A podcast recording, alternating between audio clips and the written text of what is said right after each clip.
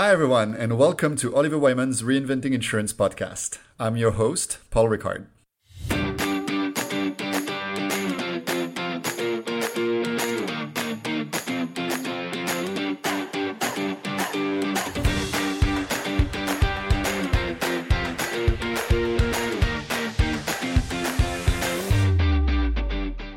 Today, I'm really thrilled uh, to welcome Drew Ostro, who is the co-founder and CEO of PolicyMe. Welcome, Drew. Hey, great to be here. Thanks for having me on the show. Oh, by the way, do you go by Drew or Andrew these days? Uh, a little bit of both.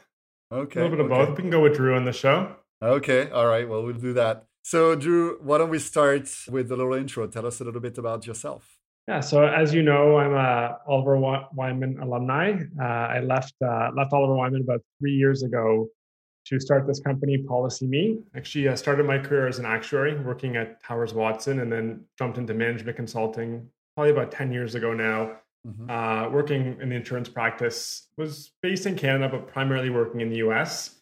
And then started this company, PolicyMe, in March 2018. And the general idea was we were looking for a way to help bring traditional offline distribution to an online channel, but not just focusing on the customer experience, really focusing on the advice aspect of the buying process mm-hmm. and really making sure that customers were getting the products they need and not being oversold.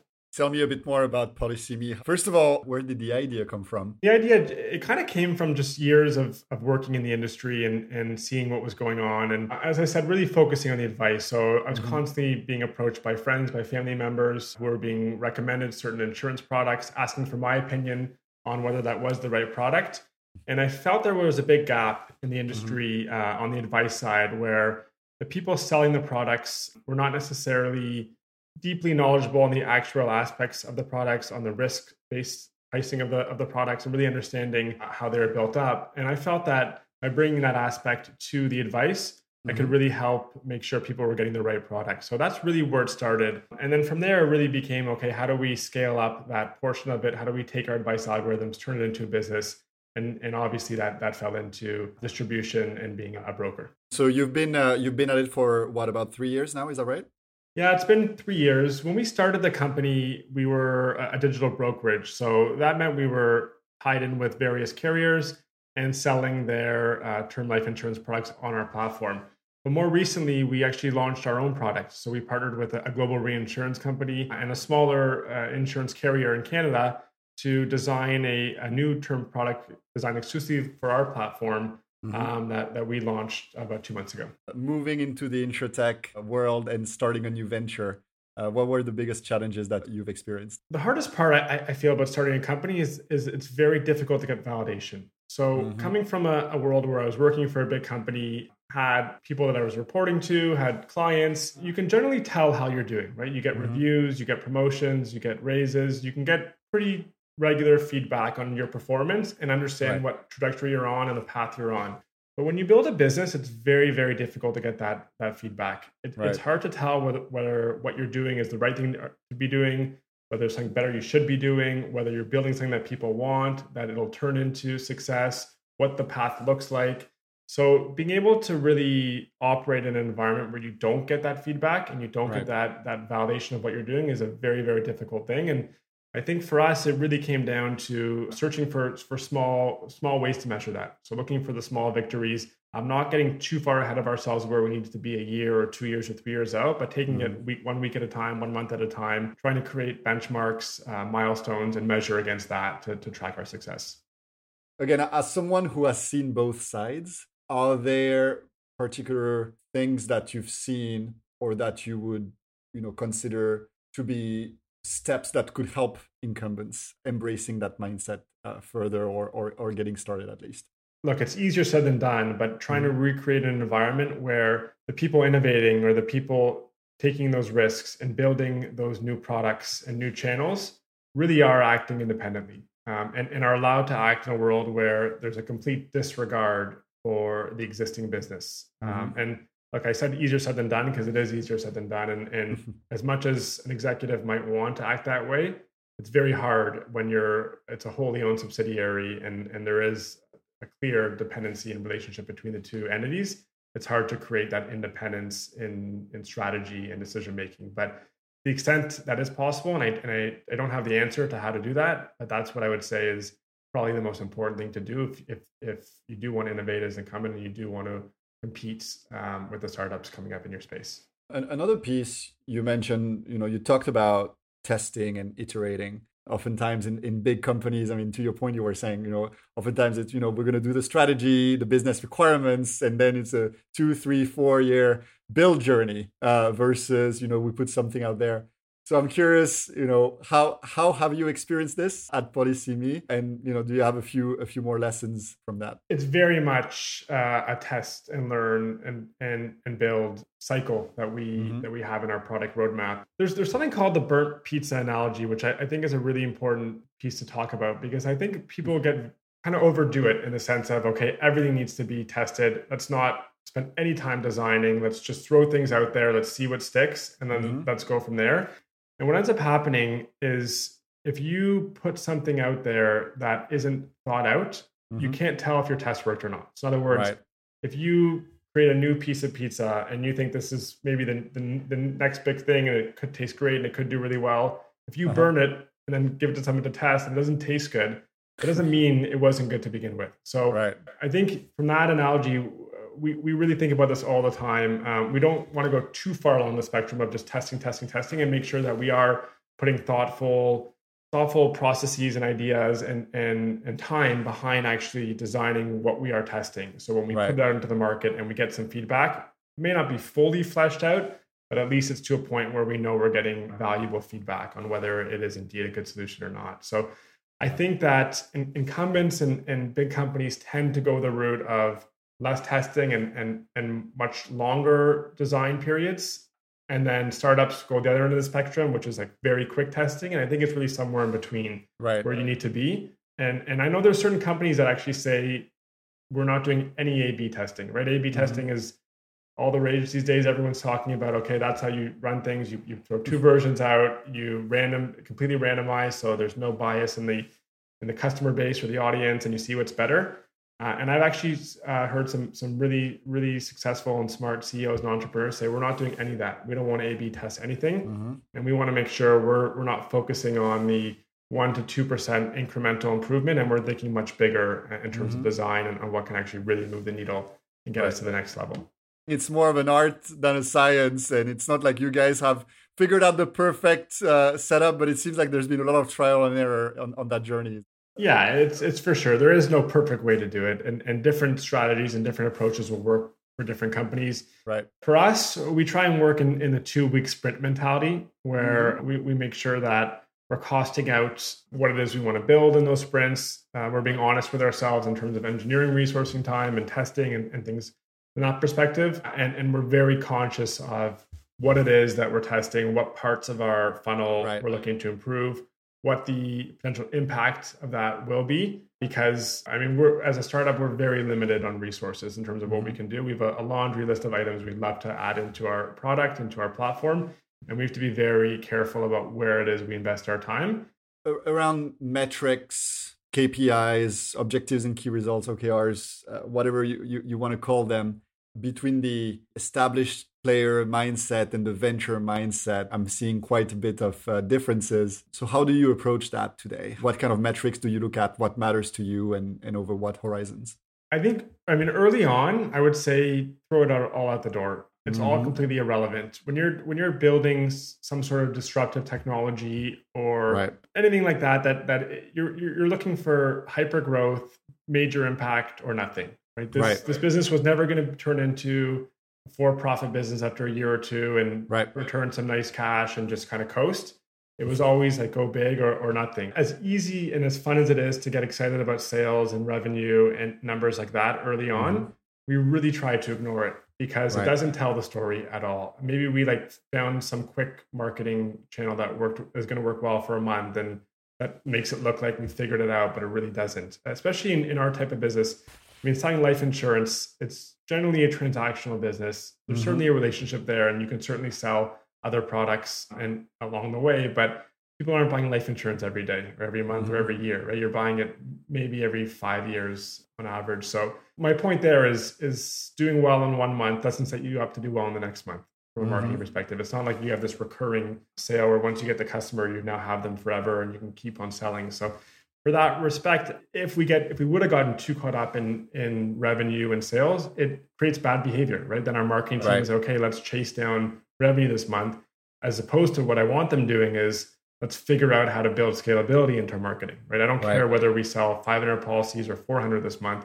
I care whether we've now set something up and we've learned in a way that we can sell a thousand in six months. Historically, you, you and I both know, you know, the, the industry hasn't uh, always been known for for having the uh, having been at the, the forefront when it comes to, to customer experience. What kind of um, breakthroughs or you know what kind of features or services have you released that have made a difference when it comes to to customer experience? And I would love to hear how how you guys got there. Honestly, I think the most important thing when it comes to customer experience in the life insurance process is just transparency, um, mm-hmm. um, and it's really lacking in the brokerage model because the customer is dealing with the broker. The broker is dealing with the new business rep at the insurance company. The new business rep is dealing with the underwriter. The underwriter is maybe dealing with the reinsurance company. And there's just so much information flowing through all these different people that mm-hmm. it's very unlikely for the customer to get real updates on what's going on in, yeah. in a reasonable time frame. And I think that uh, people focus on underwriting time and time to approval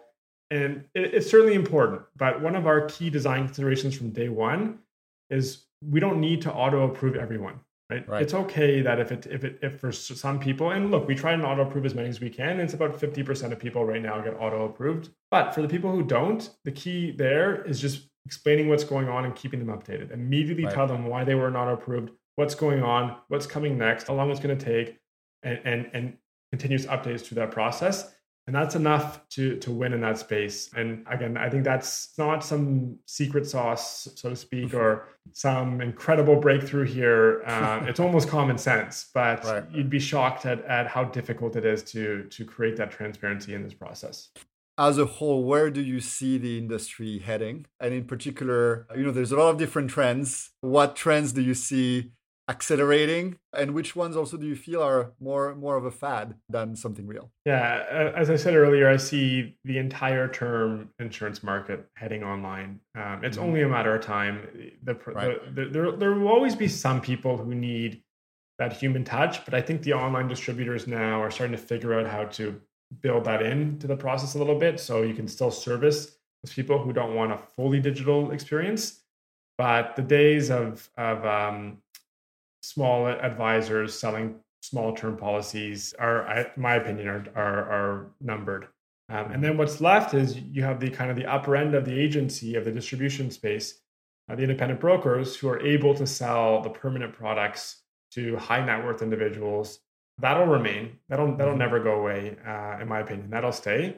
But the, the bottom end or the lower end of the advisor pool, in my opinion, will will, will likely be wiped out in the next right. three to five years. Uh, so if I'm thinking as an incumbent, I know it's it's hard to to cannibalize your, your distribution channel and move away from that strategy, but I think it's it's kind of time to bite the bullet and say, okay, this is where it's heading, and, and I need to do whatever I can to make sure that when we're still around and we're still uh, winning and have some market share when that when that occurs.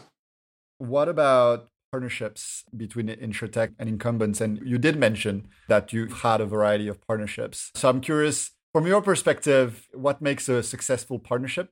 Uh, for, from your perspective, but also, of, of, course, from the from the incumbents. In my opinion, it's really an alignment of incentives, and that's mm-hmm. absolutely critical. So I'll give you the example uh, that we went through. We were looking to again move away from the brokerage model and create our own term insurance product, but not just a product that we could sell, a product that we can own the entire operations of. Mm-hmm. So what does that mean from a partner? We need someone who a doesn't have an existing term insurance product in the space, right? Mm-hmm. So we're not competing with their products at all, or what we'd be building would be competing with their products. Mm-hmm. Two, we needed a, a, partner who doesn't distribute through the channels that we're disrupting, so it doesn't mm-hmm. distribute through the traditional uh, independent advisor model. And three, we needed a a partner that was, I would say, small enough. Not maybe small is the wrong word, but not too big in a way that this would be somewhat meaningless, right? That unless, right. like with, with with any sort of reasonable projections over the next few years, this would actually have an impact on their on their bottom line. If we right. if we can hit the projections we say we're going to hit, we want this to be a very meaningful revenue revenue stream for that company. Right. So, I mean, those were the three big criteria, and then there were a handful of others. But uh, I guess my point is that starting with laying out those criteria in advance, as opposed to just jumping to, okay, let's go call up and email and find every insurance company that I know and hit my network up and get introductions and start those conversations. Uh, it's like, no, let's take a step back. Let's figure out what it is we're looking for. And now let's look at the available companies in our space. And let's start mapping and figure out what are the one or two or maybe three that meet those criteria. And then start those, com- then figure out your network, who you can get in touch with and who you can call. Uh, and that was so, so important for us when we started. And, and that allowed us to really find the best partner for what we needed. It's a company called Canadian Premier in Canada. They're owned by Securian Financial, and they've been an incredible partner for us building this product. They've given us so much trust and a ton of credibility and, and really letting us do what we want to do to, to essentially produce the sales. And at the same time, make sure that they're, they're aware that we're protecting them as well. Going back to PolicyMe, what's the, the vision for the company? We've really built something really important here and, and, and really valuable in the sense that we now have this product that is better customer experience and cheaper price, as I mentioned, the two differentiators. And we really feel like now is the time to build that brand around and That's what's missing now is we need that we need to become that household name. We need to be known as the insurance company in Canada that people go to when they're looking for this product. Mm-hmm. Um, so I would say short term, midterm, it's around brand and marketing. Obviously, there's a lot to do on the product side to continue to increase conversions and optimize that piece. But I would say the brand and marketing is definitely our, our biggest challenge ahead. And then long term vision, I mean, we, we want to dominate this space. Um, we really feel like we can we can really get a ton of market share here, and we can be the go to solution for term life insurance in Canada. I would say right now we're probably have one percent market share. Um, I know that that might sound small, but it, it's a massive, massive market. Uh, and it's the, the first one percent is the hardest, I guess. It's it's yeah, and it's it's a, it's extremely fragmented the space, um, not just from a manufacturer perspective, but also from a distribution perspective.